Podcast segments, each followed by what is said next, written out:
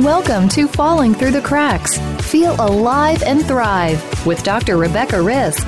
Do you ever feel that even though nothing seems seriously wrong and you pass all the medical tests, that you still feel that your health, pain, and fatigue are completely out of control? It doesn't have to be that way. Listen to the tips and suggestions given on our program today and take back control of your health. Now, here is Dr. Rebecca Risk.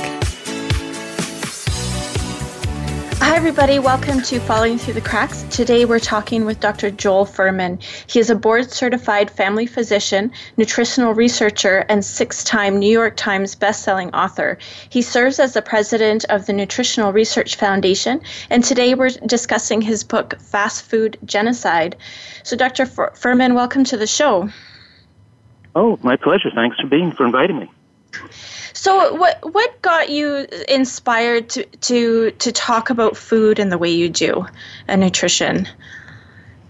Wow. Well, I went to medical school back in the um, early 1980s with a specific purpose of becoming a physician specializing in nutritional medicine.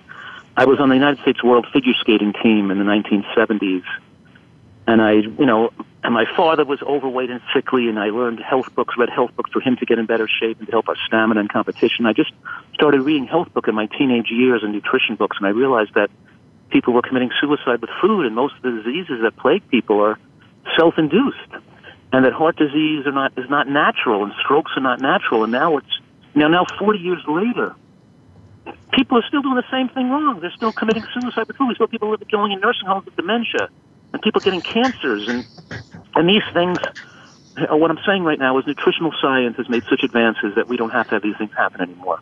And if people knew how delicious healthy eating could taste, they'd realize it's not worth committing suicide on the installment plan. And we're, so I guess I got into this because I saw it relatively young, and I, it's been an incredibly exciting and rewarding career watching people get well. Because what I'm saying right now is that the same diet style that leads to maximum lifespan and slowing of the aging process is also therapeutically effective to reverse disease. I mean, if a person has type 2 diabetes, they can become non-diabetic in a few months. A person with coronary artery disease with chest pain doesn't need angioplasty and bypass. They can open up those blood vessels that flow back into their heart again and lower their blood pressure to normal, get off their blood pressure medications, get rid of their chest pains, get their cholesterol down naturally. You know, I'm saying, saying nutritional excellence is a hundred times more effective than medications and so uh, I guess the answer to your question is I got into this because it's so incredibly rewarding to be able to watch people get well. And the more I've researched and written books, the more we see how people, how dangerous it is to eat like other Americans are eating. Well, you know, I, I definitely agree with you. And what I loved about your book is is it, it's very no nonsense. And, and just like with what you said, you know, you're you're laying it out for people. You're not sugarcoating. sugarcoating. Sorry, I think it's funny. I use that term. When, yeah, um, so you're not you're not sugarcoating anything. You know, you're telling people this is going to kill you. This this has to change. And you know, in a lot of books, you read it and and they're saying that, uh, some similar information to you, but they're they're not saying it in a way where I think people are always listening either. They're saying, "Well, this is the science," but you know, we know the science, but we have to hear things like what you're saying that you're we're committing suicide by food. Um, you know, we are killing ourselves, and um, and I think that that's more of an eye opener than um, just, "Hey, you know, why don't you try this because science says to try it."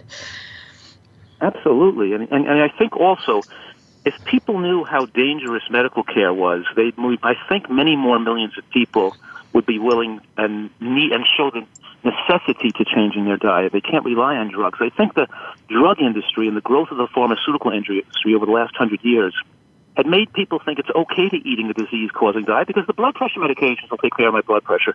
The cholesterol-lowering drugs, the diabetic medications, my sugars look okay now. I'm on the medication. I'm okay now they think they're okay, and they don't realize that these medications cause cancer.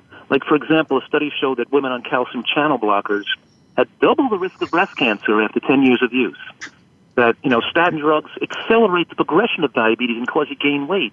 And, you know, so diabetic medications make you gain, become more, diabetic, more diabetic, accelerate the aging and the morbidity of diabetes. And even an, an escalated cord study was stopped because the people getting more drugs and more medical care were, were getting uh, were, were dying much quicker. But the point I'm making is that not only is the American diet so deadly, but medical care accelerates it because it's like almost like an emotional or intellectual encouragement to keep committing suicide with food because you think you're okay now by taking drugs, and now you have the bad drugs which are toxic and increase risk of cancer, and you now have the same foods that caused the problem to begin with, which continue to cause their damage. So it's really it's it's almost like a vicious cycle that's that causes such so much needless medical and health tragedies. Well, it sounds like we're we're trying to clean up a, a flood on the floor before we stop the water from running. Yeah. Yeah. Right. I always say that people, it's like people are driving off a cliff, and we have a lot of ambulances at the bottom waiting to pick them up and take them to the hospital, but nobody Yeah. thinks of putting up a barrier across the top of the cliff so the cars don't go over. You know. Yeah, yeah, exactly. So you're, I I mean, we've already talked about how people are committing suicide with food, but I think the word genocide is a little bit different. Can you tell us why you chose that word in the title of your book? Well, thank you. Yes, I will. Um, there's a lot of reasons why. I think a lot of people are today are recognizing that fast food and processed foods and commercial baked goods and barbecued and, and processed meats. I think the and by the way, the World Health Organization has considered processed meats, barbecue, and fried foods as a class one carcinogen in the same category as asbestos and cigarette smoking. Class one carcinogen means it's definitive. It's not a, a maybe carcinogen. It definitely causes cancer. But nevertheless, um, I think a lot of people are aware that they're eating dangerous food and causing damage. But I don't think that people recognize that these fast foods and processed foods cause mental illness. And one in five Americans are now mentally ill. And we have an epidemic of psychiatrists using prescribing drugs. And we have people saying to go get more psychiatric care, and more mental health availability. But nobody's talking about the cause of all this growth of the explosion of mental illness, the explosion of attention deficit disorder and learning abilities, of childhood defects and childhood cancers that never occurred in human history before. Nobody's discussing how we're starting out our kids in life with already deficits in thinking and understanding and learning capacity. And so, number one, nobody's talking about major depression, anxiety, schizophrenia, bipolar, and, the, and the, how food is the major factor leading to this. Nobody's discussing the fact that fast food and processed foods, candy, and commercial baked goods are linked to not just major depression, but also criminal behavior and drug abuse. When, and so I'm saying two things right now. Number one, the link between commercial baked goods and fast food and major depression is very solid in the scientific literature. And even two servings of baked goods, like like pizza and croissants and bagels a week, even two servings a week have been shown to double the risk of depression. Actually, it's a 51% increased risk of major depression if you eat commercial baked goods and white flour products. And it goes up from there in a, in a dose-dependent manner. You eat three or four or five or six servings a week, your, your risk, lifetime risk goes up from 50% to 60%, keeps going up. And um, who's talking about this? The idea that you feed your kids candy at Halloween and birthday parties and marshmallows and all this junk, artificial coloring, and and who's talking about the link between these foods and later life crime, and and damage, actually damage to the brain, increasing the child's risk of later life criminal behavior and drug abuse. And half the people in federal prisons today are there because of nonviolent drug related offenses.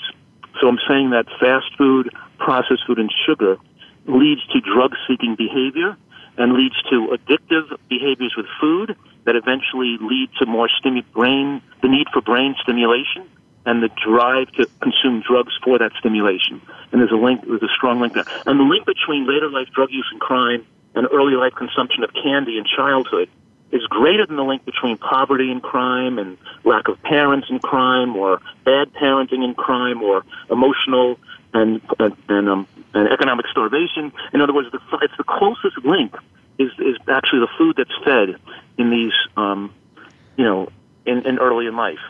Um, furthermore, nobody's talking about the fact that these foods damage the genes. So you leave you you have weaker children, more disease prone in future generations and and so nobody's talking about the genetic damage to the to your offspring. That matter of fact, it goes on not just to one generation but two generations. That means when you eat junk food, fast food, and baked goods and donuts and fried donuts and, and fried and French fries and fried chicken, when you eat these this cancer-causing food and you get cancer, you weaken the health of your children and your grandchildren in the process because it affects the genes. And who's talking about that science? And lastly, why the word fast food genocide is who's discussing you know, the seven times the risk of stroke in urban communities and fast food deserts. And, and, uh, and we're talking about strokes before age 45. All the people going into nursing homes in their 30s and 40s and 50s, not just in their 70s and 80s. You know, who's talking about the 10 times disparity in heart disease occurrence, the, the amount of obesity and diabetes in, in these poor areas, leading to um, a 45 years of potential life lost. When scientists actually calculate the years of potential life lost in fast food deserts, it's 45 years for people with obesity or diabetes living on fast food. So what I'm saying is, fast food genocide even seems like a wild and um, exaggerated word, but when you really look at all the data, all the scientific studies, and the real harm that's occurring, it really makes a lot of sense and it's justified. Well, so uh, you know, if if this is is killing us, how did we end up at this point? I mean, what what happens? It, I I think is when you when you change your diet, it's actually not socially acceptable to to eat well, and people are like, well, you know, why why aren't you eating this other stuff? This you know, the cake I brought in to work today, or or whatever. Um, so how did we get to a point where it, it's um, we're eating so unwell, and and we can't even get our heads around eating properly? Um, you're you're 100% right, and I think that people underestimate the addictive nature of sweets and processed foods, and it has to do with part of it has to do with how fast the calories enter the bloodstream, because when you're eating foods with like oil, marshmallows, and don't forget that most of our population have been brainwashed to accept the idea that oil, like olive oil, is a health food. The fact that you can get 120 calories into your bloodstream in five minutes and rush and get a dopamine effect in the brain from all the caloric stimulation. Nobody's talking about how addictive oils are and how, how they turn up the appetite. They ratchet it up so you desire more food and eat more food. And how fattening they are. And the average American is consuming over 300 calories from oil a day, leading to obesity. But I'm talking about these foods that are digested rapidly, like sugar and honey and maple syrup and white flour and oils, that they, they enter the bloodstream so rapidly. And the rapid flux of calories into the bloodstream has an effect on the brain like cocaine. It, sign- it, it sets off dopamine receptors just like had you taking an, a narcotic. And people live to replicate that sensation. But you become dopamine insensitive over time. And you require more food, more calories, larger meals, more frequent feedings. You require that to feel okay. And just like the high of cocaine, or, or, or you could say, or of opiates, food, processed food that's designed to be absorbed so rapidly and flood the bloodstream so quickly also has withdrawal symptoms and makes people feel shaky and weak, sickly, little anxiety, stomach cramping, headachy when they try to stop eating the food. So just like whenever something is unhealthy for you, you don't just get a high, you also get a low when you try to come off of it. And now people feel shaky and weak, trying so they have to keep keep eating these rich foods all the time keep their energy up because they're depend they become dependent on the excess calories and the rush of calories to not to feel fatigued. Because when you're in the catabolic phase of the digestive cycle, that means when you're not digesting calories and you've utilized all the glycogen, or you're, util- you're utilizing the glycogen and you're not absorbing any more calories, your body is in a, an enhanced phase of detoxification and self-repair.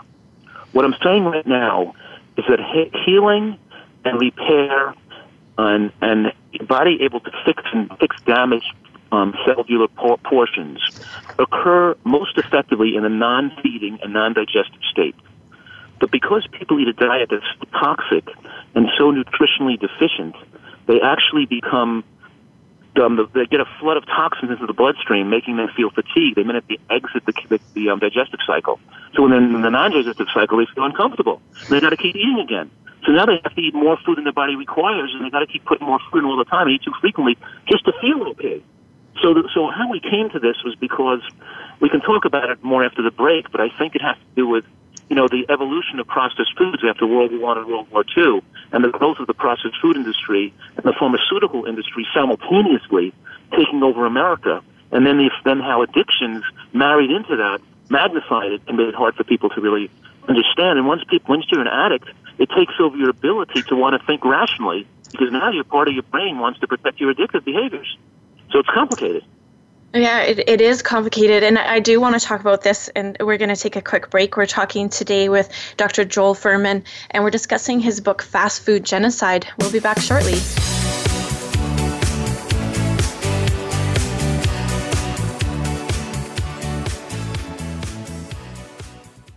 Become our friend on Facebook. Post your thoughts about our shows and network on our timeline. Visit facebook.com forward slash voice America.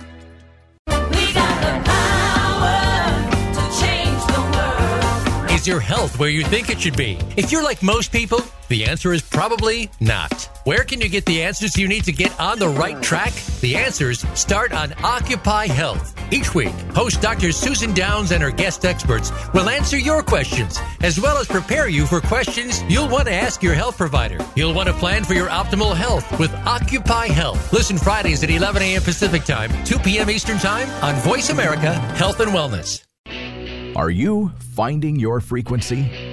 It can be described as that space between failure and success. It's the future of digital media. It's finding your voice. It's engaging topics, content, and ideas. Jeff and Ryan discuss the digital media space and all of its aspects. It's about making the mistakes, taking the chances, summoning the intestinal fortitude to step out of your comfort zone, and discovering what you can accomplish when you decide to try, decide to learn, decide that you have something to say, and find your frequency. Live live Fridays at 2 p.m. Pacific Time, 5 p.m. Eastern Time on the Voice America Variety Channel.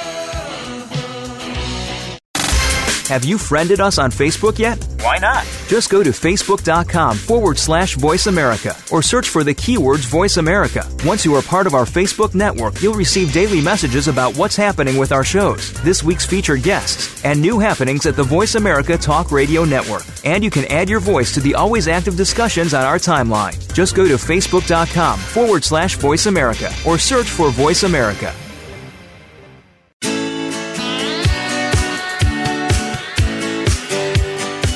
Are listening to Falling Through the Cracks with your host, Dr. Rebecca Risk. To reach the program today, please call in to 1 866 472 5792. Again, that's 1 866 472 5792. You may also send an email directly to Dr. Risk. The email address is anantacalgary at gmail.com.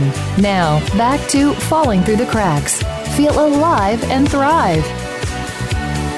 Hi, everybody. Welcome back. Today we're talking with Dr. Joel Fuhrman and we're discussing his book, Fast Food Genocide. So, Dr. Fuhrman, before the break, you were talking about the processed food industry. Um, so what is that?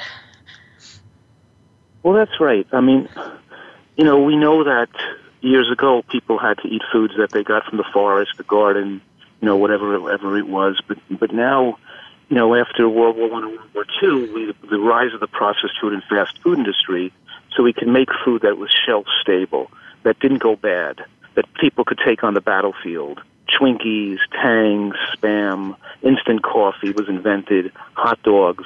So we made foods that could travel in a backpack, um, you know, stay for weeks out of the refrigerator, be consumed rapidly for energy, and and then those foods became very inexpensive to make, and they because they had long shelf life, and they didn't have because most of the cost of food, fresh food, has to do with so much um, spoilage, and and have to throw throw food away. So a lot of our cost of produce and fresh fruit has to do with when it's not sold, it has to be discarded because it doesn't keep well. So the cost of foods came down so much to transport them, to be able to maintain their ability, and then we and then it became the most the cheapest and most economical way to feed our population with calories would be these processed foods, and people and we started eating a higher percent of processed food in the American diet. It went from 10 percent, you know, in the early 1900s, but by by 1950 it was 25, 30 percent. By 1970 it was already 50 percent. Then by by year 2000 it was already 60 percent of the American diet, and now the processed foods are like six, are over 65 percent of what Americans eat. Are things that have, you know, out of bags and boxes that are processed and, and highly palatable and overly flavored that rush into the bloodstream. And then we had the growth of the fast food industry that started in the 1950s and started to grow more in the 60s and 70s, and we have now into it permeates all parts of the world with um with fried foods, and, and now we have you know meats and chickens and animal products that are grilled, fried, deep fried, flame broiled, or barbecued, which causes heterocyclic amines, and and nitrosamino compounds and other aldehydes that are carcinogenic in the way that the food is cooked, as compared to like boiling um, some chicken or turkey in a soup. Now we you know fry it or we bread it with it when we fry it in oil to make it more carcinogenic. And you know, so what I'm saying now is that the fast food industry exploded, making um, these foods, you know, burgers and pizza and French fries, readily available to the whole population. Used to be only available in restaurants at high prices. Now they're the cheapest foods available in the marketplace. Instead of having to grow your own food or to get food in the supermarket and make it and buy frozen, now we have to we go to a fast food restaurant. And people could live, and some people actually eat most of their meals at fast food restaurants where you have these processed foods. And you know, eating at fast food restaurants just two to three times per week increases the risk of dying from coronary artery disease, heart disease, more than 50%. And of course, when people eat fast food four or more times a week, the risk of dying from heart disease goes up to more than 80% compared to people eating it once a week. Eating, and by the way, even eating fast food just once a week increases heart disease death by 20%. So we're talking about, and even the moderate consumption of fast food leads to premature death. For example, one serving of commercially cooked French fries a week increases risk of breast cancer, just one serving a week by more than 26%. So, I mean, that's huge from one serving a week. Because people could say, oh, yeah, you know, but I only do it in moderation, you know, but, but look, I'm already giving data here to suggest that even two, two servings of white bread, you know, or bagels or pizza a week doubles your risk of depression. Two servings a week increases your risk of heart attacks by more than 50%. We're talking about major risks just from a small intake of these foods. You know, so we, we've, underest- we've tremendously underestimated the damage from making these franken foods that never existed before in human nature. And these fast foods have many have different characteristics. They're digested and absorbed rapidly. They contain multiple synthetic ingredients and chemicals in them, some of which are possible carcinogen, carcinogens. They're calorically dense. You can access a lot of calories really quickly, and we know that with every study ever done on animal lifespan and human lifespan, the less calories the animal is fed, the longer it lives. And we're doing the opposite. We're trying to keep as much calories as we can and not recognizing that it's, it's moderate caloric restriction that extends life. And even moderate caloric excess has a huge effect on shortening life. And these foods are nutritionally barren. They don't contain fiber. They don't contain antioxidants and phytochemicals that have anti-cancer effects. They're highly flavored. They contain excess salt and sugar, and they're designed to stimulate the taste buds uh, be, be called highly palatable, which means as you eat them, they deaden the taste buds. So now a strawberry has no taste, and a and an avocado and a piece of you know um, artichoke heart no longer tastes flavorful, and a strawberry no longer is that sweet, and and nat- now natural foods lose their flavor because people have deadened their taste buds with these rapidly absorbable, highly palatable, empty ca- empty calorie um, processed foods, which actually behave like poisons. And, you know, we're talking about um, they're just as bad as cigarette smoking, right? Because the risk of cigarette smoking from two cigarettes a week is less than the risk of two servings of fast food or processed foods a week.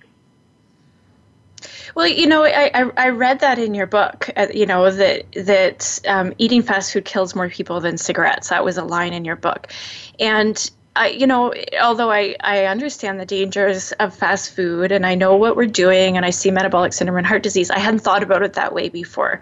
And, and you know, it, it, it made me kind of do a double take of like we're, we're just not we're not making the changes the way we need to. Where you know i mean even if you if you talk to your doctor they'll often tell you diet has nothing to do with the way you are. You need to take medication for you know your your diabetes your blood pressure all those things that can be changed with with food. And and and it, it, it baffles me that that we're still not you know we should have the warning signs on your your big mac bag saying, you know, this is going to cause heart disease the same way we do with cigarettes. Exactly. You know, I mean, I always make the point that let's say we never invented like the drugs to lower blood pressure or lower cholesterol or lower or lower blood sugar and diabetes. We never invented those medications. Then doctors would be forced to have to tell people, you've got to cut out the salt, You've got to start exercising every day. You've got to start eating mostly vegetables and drop 15, 20 pounds because we got to get your blood pressure lower and we got to get your cholesterol low, and we got to revert, and we got to, you know, make your chest pains go away. We got to your diabetes go away. Diabetes can kill you, cause blindness, kidney failure, leg amputation. We've got to get rid of your diabetes. You've got to change the way you're eating and lower your blood sugar. But now we give them a drug, which is a permission slip to keep eating the same diet. And it also, and by the way, I mentioned earlier, drugs cause you to gain weight and accelerate your diabetes anyway. The point I'm making right now is that mostly, and doctors don't realize, not only do they not talk about nutrition, which to me is malpractice because you didn't give a person informed consent. They're not people aren't told about the dangers of the medication. They're not told how effective nutritional excellence is to reverse disease and to give people the opportunity to really get totally well from psoriasis, to really get totally well from rheumatoid arthritis, ulcerative colitis, Sjogren's syndrome, lupus, and they're just given drugs. The medical profession evolved to be an arm of the pharmaceutical industry, to be a drug distribution and prescribing experts. As medical doctor, and I'm of course a you know, board certified family physician, but you're trained as to be an expert in prescribing and you're not trained to be an expert in have, helping people reverse their disease be, with the art of motivational skills, the art of teaching them about nutritional excellence, having to teach being a great chef, being able to show them how healthy foods can taste fantastic, how you can take people into your office and show them that you can show them a healthy meal that'll taste better than the junk food meals they're eating, how to make a healthy ice cream with frozen bananas and macadamia nuts and walnuts and some real vanilla bean powder. And to put, you know, we're not really taught, doc, the things doctors need to know, what they're learning is so far divorced from what people need to hear that we're talking about a massive change in society if we're going to affect change. And that's, of course, you can, you can understand why I'm so passionate about this. But there is the American College of Lifestyle Medicine, a group of physicians that's exploding now with its own board certification that does specialize in doctors that do use lifestyle medicine and are trying to get people off drugs. And they, and of course, my books are heavily read and distributed by, by that organization as well. Because when these doctors are surveyed as to what doctors and what books they utilize to help their patients, my my book come, my books come out, you know, on top most of the time. So it's very very um, proud of that that other doctors are using my materials and that there is a growing army of doctors embracing this material. And I'm not criticizing all doctors. I'm criticizing, of course, the development of the medical profession and how it's evolved over the years and how most doctors make their bread and butter by running people in and out through their office at a relatively fast rate they can decide what medic, what, give a diagnosis so they can ascertain what medication is right for them so they could write the prescription and the person could leave with a prescription in their hand. That's mostly what doctors do. It's not what our population needs to solve our healthcare crisis, to save lives, and to avert human tragedies. Because right now, it's nutrition is where the money's at, is where the power's at to get people well.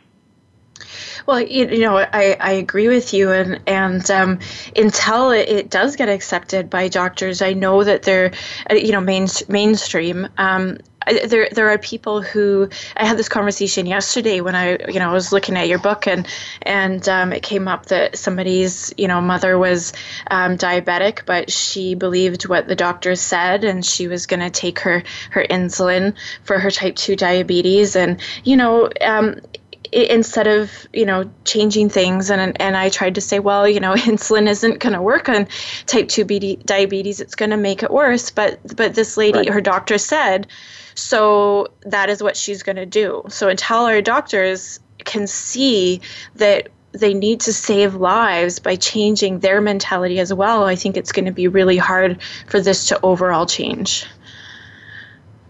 Yeah we agree. But of course the change is not going to come from within the medical profession or from the government because they're too influenced by the financial power of the food and drug industry.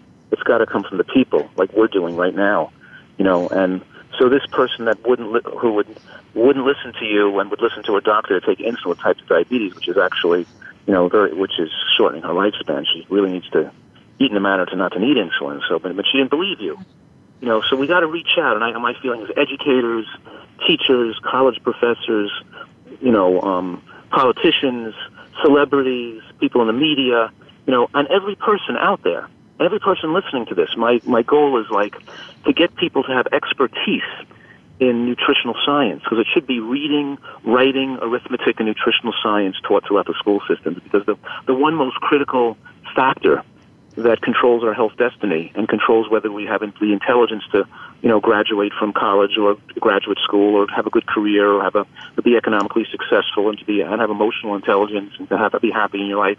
That all depends on how healthy you eat. And we don't learn anything about that in school. We just think reading, writing, arithmetic. you know, and we got to get this we got to get this information out to our population. But as we're doing that, the change will come and grow from the population. It'll be speared. I mean, you know, it'll grow from as this word gets out there, like we're doing right now. And that's where where the book, my book, Fast Food Genocide. You know, it's funny because I've written twelve books, and as I get as I'm on, you know, tele- television, let's say on PBS special or something like that people start buying my books to re- to lose weight and reverse heart disease. But the book Fast Food Genocide, which is probably my best book, is not the best selling book of mine. The other books sell more. It scares people away. They don't know enough to know how important this is. They don't know enough to know what they don't know, practically. You know what I mean? so I, I people want to lose weight, but they don't know. They need to know more than that. They, this is, but I'm saying, I'm, but now I have people that, you know, some college professors and some people are using the book now in college classrooms, and obviously and I'm on the I'm on the faculty of Northern Arizona University Health Science Division. As, so I'm I'm getting the, I'm working on getting the information out there, and I just I'm, I'm not the only one. There's of course you know mm-hmm. thousands of other people with same or similar messages trying to get information out. But I think that we I'm hoping, and I my expectation is if enough people from the population start um, utilizing, learning, you know how you say put the oxygen mask on yourself first, and then be able to help and get in great health, and then be able to help other people and talk intelligently to induce and motivate other people to make the change. So I wouldn't give up on that woman who was listening to a doctor. I like I wouldn't. I just wouldn't give up. I would just keep going until she had was forced to read or learn or listen to a video or watch something on YouTube or or do to recognize she doesn't have to be sick. And you know, I, I published a study. You, you're probably aware that showed that 90% of the type 2 diabetics got became undiabetic within six months, and their hemoglobin A1C dropped from 8 point from 8.2 to 5.8 within the six month period. All, and all the medications were, were discontinued, by the way. Well, you know, I, I find that very encouraging because we're that's not what what people are told. They're told, you know, you need to take metformin, and then when that stops working, they they go to insulin, and that's instead of of you know changing their lifestyle that got to the, them to that point where they were pre-diabetic or diabetic you know? And um, it, I, I like the idea that that we can change it because i know we can right and you know what and they become undiabetic before all the weight is lost they they drop you know the average person who's significantly overweight loses about 25 pounds in the first two months they lose about 15 pounds the first month and about 10 pounds the second month if they're following my nutritarian guidelines for aggressive weight loss. You know, because a lot of people are sickly, need more um, to follow it 100%, be really strict, and they drop about 25 pounds, and by that time, the majority of them are off their diabetic medications, even though they might still be 30 pounds overweight, 40 pounds overweight. They're no longer diabetic. They don't have to, you know, they're going to still get healthier from that, but they're, but they're, at least they're getting healthier. They're still overweight, they're, no longer, they're still no longer diabetic. The diet, in other words, by that time, that it seems like the beta cells in the pancreas come back a little bit. The body's less insulin resistant. The body's not they're not stressing out the beta cells in the pancreas to work that hard, and your body become utilizes the insulin more efficiently. So it's not even you know you don't have to get all the way there to, to great health to get rid of your diabetes. Just halfway there, the diabetes goes away. Oh, that's amazing. Um, we're going to take a quick break. We're talking today with Dr. Joel Fuhrman. We're discussing his book, Fast Food Genocide. We'll be back.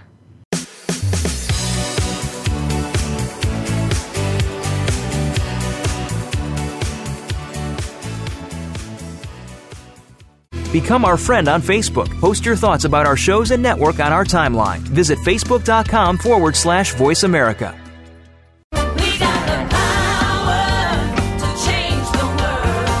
Your health where you think it should be? If you're like most people, the answer is probably not. Where can you get the answers you need to get on the right track? The answers start on Occupy Health. Each week, host Dr. Susan Downs and her guest experts will answer your questions, as well as prepare you for questions you'll want to ask your health provider. You'll want to plan for your optimal health with Occupy Health. Listen Fridays at 11 a.m. Pacific Time, 2 p.m. Eastern Time on Voice America Health and Wellness. Are you finding your frequency?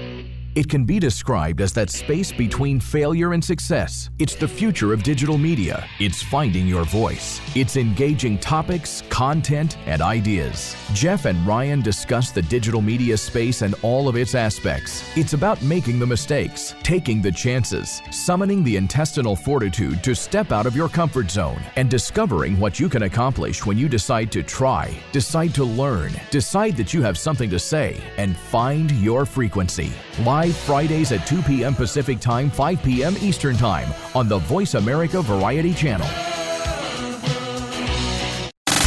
Have you friended us on Facebook yet? Why not? Just go to facebook.com forward slash voice America or search for the keywords voice America. Once you are part of our Facebook network, you'll receive daily messages about what's happening with our shows, this week's featured guests, and new happenings at the Voice America Talk Radio Network. And you can add your voice to the always active discussions on our timeline. Just go to facebook.com forward slash voice America or search for voice America.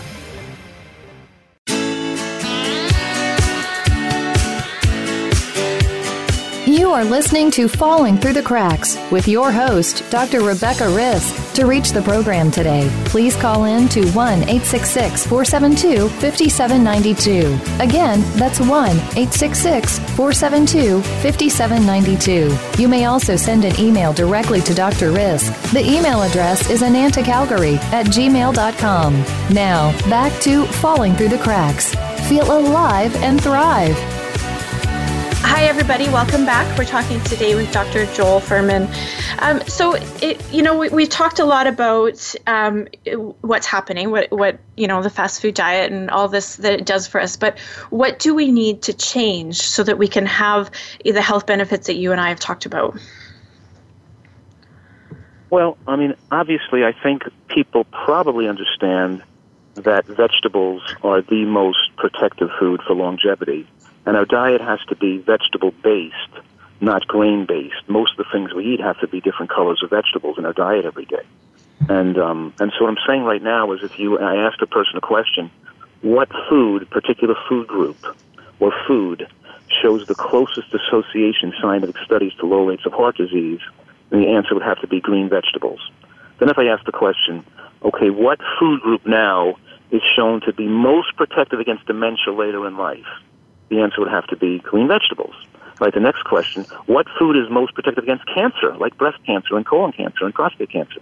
Again, it's green vegetables. I ask the question: Okay, what food is linked to you know um, what do gorillas mostly eat? Green vegetables. As a lot of other primates mostly eat. The point is, is that the, my mantra is that for people have to eat a large green salad every day as a main dish as one of the major meals, um, because there's more than 200 studies linking the consumption of raw vegetables to lower rates of cancer in a very powerful dose-dependent manner. And the more raw green vegetables you eat, the more you the more you absorb and assimilate and utilize those anti-cancer compounds. So a giant salad every day, and I want people to use as a dressing a, a, a delicious and healthy dressing made of nuts and seeds. Like, for example, one of my healthy dressings might be um, to peel a navel orange and whip it up with some raw cashew nuts and lightly toasted sesame seeds with some blood orange vinegar or white wine vinegar and a splash of lemon could be a great dressing. Another glass of dressing could be a, a low salt tomato sauce or tomato paste with roasted garlic and some walnuts and balsamic vinegar and a few raisins, and you know that could be a, a delicious dressing. All types of. But the point I'm making is I'm making the dressing really healthy too on this healthy salad. So that first mantra is: Can you imagine if everybody in America ate a giant salad every day? And of course, in New York City, there's these restaurants in almost every other um, block. You see these salad bar restaurants and salad chopped salads and saladed and so. on. But but in some areas, you know, people don't live in inner cities. They don't have access to really healthy food like New York City does. But a lot of people do, do and you know, in other big cities like San Francisco and Chicago. And but in any any case, the second thing is the the glycemic benefits of beans as your major carbohydrate source. That beans have very slowly digestible carbohydrates and they're full of resistant starch, which is resistant to enzymatic degradation, which means all their calories are not biologically accessible. And because they're relatively high in protein, like the same protein content as meat, generally, but when you consider that part of their carbohydrate content is not absorbable, it makes their protein content even higher, and their bean proteins do not raise those hormones like IGF-1 that cause breast cancer as do meat hormones, as does meat, so much meat and, and animal proteins do. So we want people to get much more plant proteins, like eat stews and chilies and vegetable bean soups. So I want people on the weekend to make a giant pot of vegetable bean soup or bean stew or chili and they can put it in the top in the the whole giant pot on Sunday into the refrigerator, and on Monday morning they can put it out into ten different containers. And I really want people to change their lunches because we know that as you eat a lighter dinner, you extend lifespan. Because going to sleep on an empty stomach extends lifespan tremendously, and increasing the catabolic window of not eating at night extends lifespan tremendously. For example, a recent study showed that women who had breast cancer followed for 10 years had 71%, no, it wasn't 71%. It was, it was 27% decreased risk of death from breast cancer over the 10 year period if they ate dinner earlier and had a 13 hour window between the end of dinner and the start of breakfast. What was 71% were women with breast cancer for followed for 10 years who ate some lignans from flax or chia seeds every day. Just a small amount of lignans had a 71 decreased risk of death of breast cancer over that 10 year period. There's so many of these studies that show that how protective these foods are, by the way. But the, with of course, the point I'm making right now is when you ask me, you know, where to start, what could people do, or where do they begin? I'm just saying change your lunch to a salad, a vegetable bean soup or stew or chili, and a piece of fresh fruit. And can you imagine what would happen to our country if everybody just changed their lunch? Because breakfast is a lighter meal. You have oh, your breakfast usually if you just have oatmeal and flaxseed and berries and soy milk. And your breakfast is easy to change. Lunch is the major meal that people eat out of the home. It should be where the majority of your calories are consumed because you want to eat lighter dinner anyway. And that's when people are going to be eating cookies and donuts and fast foods and and they're tempted by the workplace food. And if they bring their, if they just make the soup on the weekend and make and make the salad dressing and bring it with them with the chopped lettuce and the onion and the you know and whatever you put the tomatoes and you put the healthy dressing on top. God, we would like revolutionize the healthcare crisis in America, and we could cut the cancer rates by 75 percent. Heart attack rates would drop by you know 80 percent. We'd incredibly solve our healthcare crisis, reduce healthcare costs by you know like three quarters. I mean, we, amazing things would happen if people just made some small, simple changes in their lifestyle and diet. So, um, you know, we talk about this helping us over time, but it, you know, somebody say they're they're in their fifties and they know they've they're they've been eating fast food their whole life. Is it too late to make the changes that they need? I always joke around and say, well, if they're listening to this, they're not in the coffin yet. It means they can, you know, they can improve the quality of their life. And the point I'm making, of course, is that, you know, certainly I'm not saying that every case of advanced cancer can be reversed.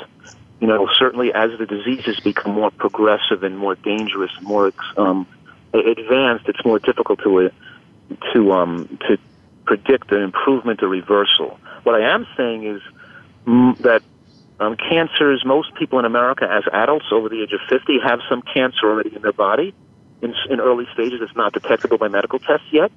And that those early cancers are reversible and they don't have to evolve into more advanced cancers.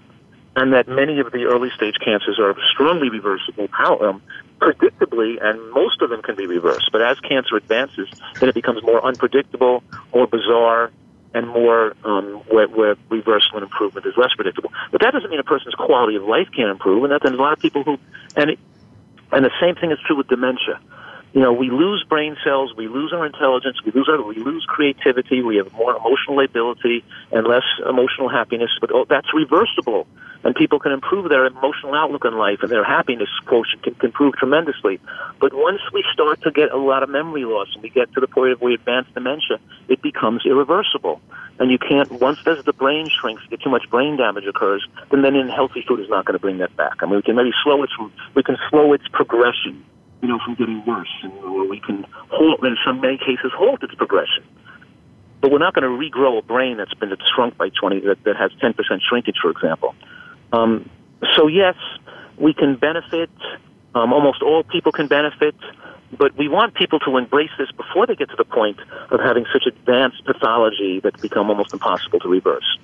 And and the point is is that um, this is powerful stuff, you know, and and, and it's and it's so ignorant and so you're following the herd of you of the Americans SAD standard American diet into a into an unhappy elderly elderly life. You know what's funny is that what I'm saying is so what's the word? Um, you know, normal every day. It's, everybody should know this stuff, but it's seen as so radical. You know, I was on PBS the other day doing one of my pledge drives, and I said to, on the show live, I said on the live show, I said, the American diet couldn't be better designed to kill people had it been designed by Al Qaeda or ISIS. It's got the, all the factors with the, you know, with the with the high level of processed foods, and the high level of processed animal products, and the low level of vegetation. you know what? They had to not show the show because I offended. Must have been. I think it was in. I won't even say what part of the country it was in, but I couldn't. Mm-hmm. They had to play the other part of the recorded show. They couldn't play the live show over again because they objected to that joke. And I'm saying, yeah, you know, people are, are you know, I'm telling just telling things straight or even with a joke. People, you know, you're always offending somebody. But the point is, is that we've got to tell this to people straight. People have got to get this information. And I'm sure there's millions of people out there that have um, that want to hear it straight, want to change their diet, and and you know, and as you can imagine from my outreach and the work of my books and my and my exposure on the media, has literally changed the lives of millions of people. And I get thousands of, you know, hundreds of thousands of people, and millions of people have read my books. And I get thousands of letters of people whose lives I've said I can't even be in a in like a drugstore on a flight or on a in a shopping center or waiting for a a plane, get boarding a plane for somebody not to come over to me and say, just want you to know you saved my life, or you saved my father's life, or my mother had cancer and now she doesn't have it anymore, or I, or people come up to me and say that I was faced with having my foot amputated with diabetes, and I saw your show while I was in the hospital on PBS, and I changed my diet, and my circulation came back, and you saved my leg.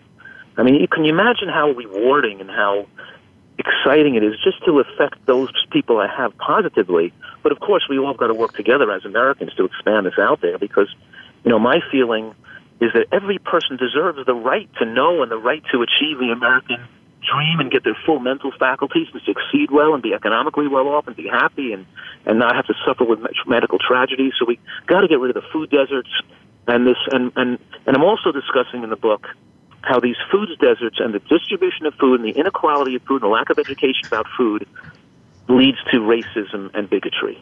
It, it's the other part of fast food genocide is that this food disparity falls um, excessively and unequally on people in, in, in inner cities and, and black Americans and people who, who live in food deserts where they don't, don't have access to um, healthy food and produce.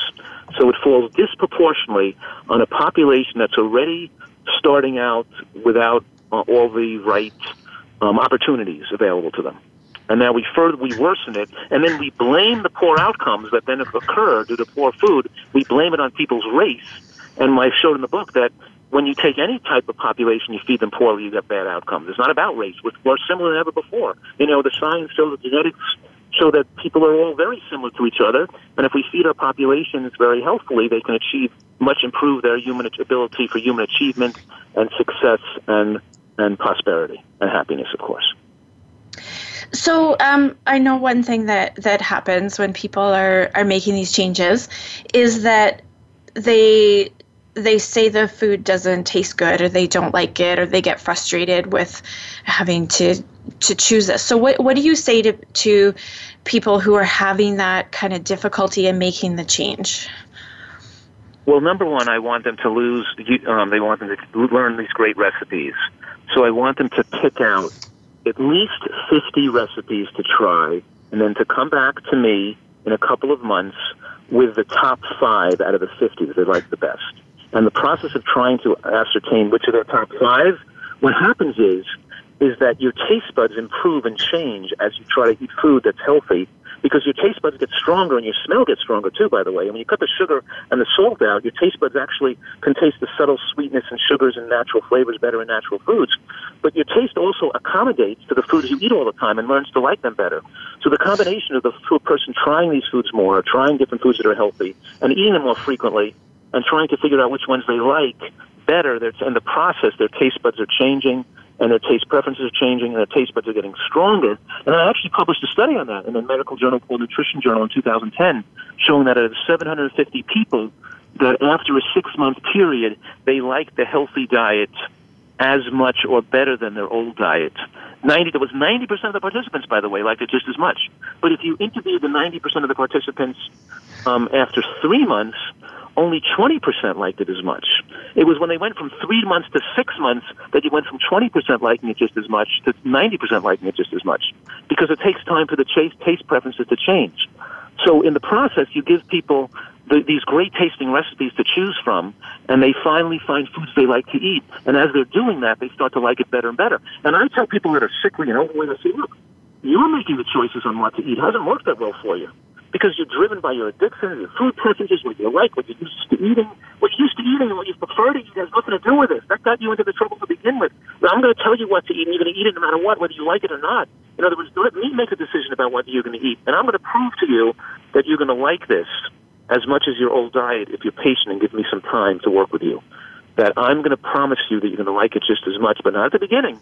But isn't there worth some effort to never having a heart attack or a stroke? Isn't there worth some? Isn't there some effort that just taking a pill, but you earn this. It's rewarding, and then you have it for the rest of your life to not have diabetes and not have a risk of cancer and not have a risk of heart attack or stroke. You get such tremendous payback from this that you got to put in your dues, even if you don't like it just as much the first few weeks. Well, you know, I I agree. I mean, you've talked about how, you know, the food um, has has higher flavor and it changes things. So, um, sticking to it, it's to save your own, own life. You've talked about how this is genocide and suicide, and and really, um, you're making that choice of dying early and being sick for ten years before you do, or living a long, healthy, fulfilling life. Exactly. Um, so, if anybody has any questions, is there any way that they can get a hold of you or your book? Sure. Well, my website is drfuhrman.com, which is D-R-F-U-H-R-M-A-N.com. And because of, you know, I actually have a member center where people join to get recipes and to communicate in forums and read my questions and answers and uh, the teleconferences and newsletters and, and track their health problems. I have a whole, you know, member center and whereas the ability that people with medical conditions from all over the world can actually ask me for my their advice and ask my advice on some of their if they choose that. So I do spend about you know maybe an hour or two a day actually answering questions on the website and and you know preparing articles and so yeah I'm, I have a whole like trying to cultivate a support system for people who really want to change and they feel well I don't, I don't I know that you know if you feel alone it could make it more difficult. We want people to feel camaraderie and there's thousands of other people doing it with them and rooting for them and helping them along the way. So yes, I, I that's very enjoyable to me. Well, I, I love that there's that support there, and and I I've and thoroughly enjoyed your passion today. I want to thank you so much for for joining us and for everything that you've done to to save lives. Oh, thank you so much. And same to you, of course, and best of health and um, to, to you, of course, and all your listeners. Well, thank you so much. And um, I want to thank everybody for listening. Just be sure to make today a great day. Thank you for tuning in to this week's edition of Falling Through the Cracks. Feel alive and thrive. Please join Dr. Rebecca Risk again next Monday at noon Eastern Time and 9 a.m. Pacific Time on the Voice America Health and Wellness channel. We'll talk more next week.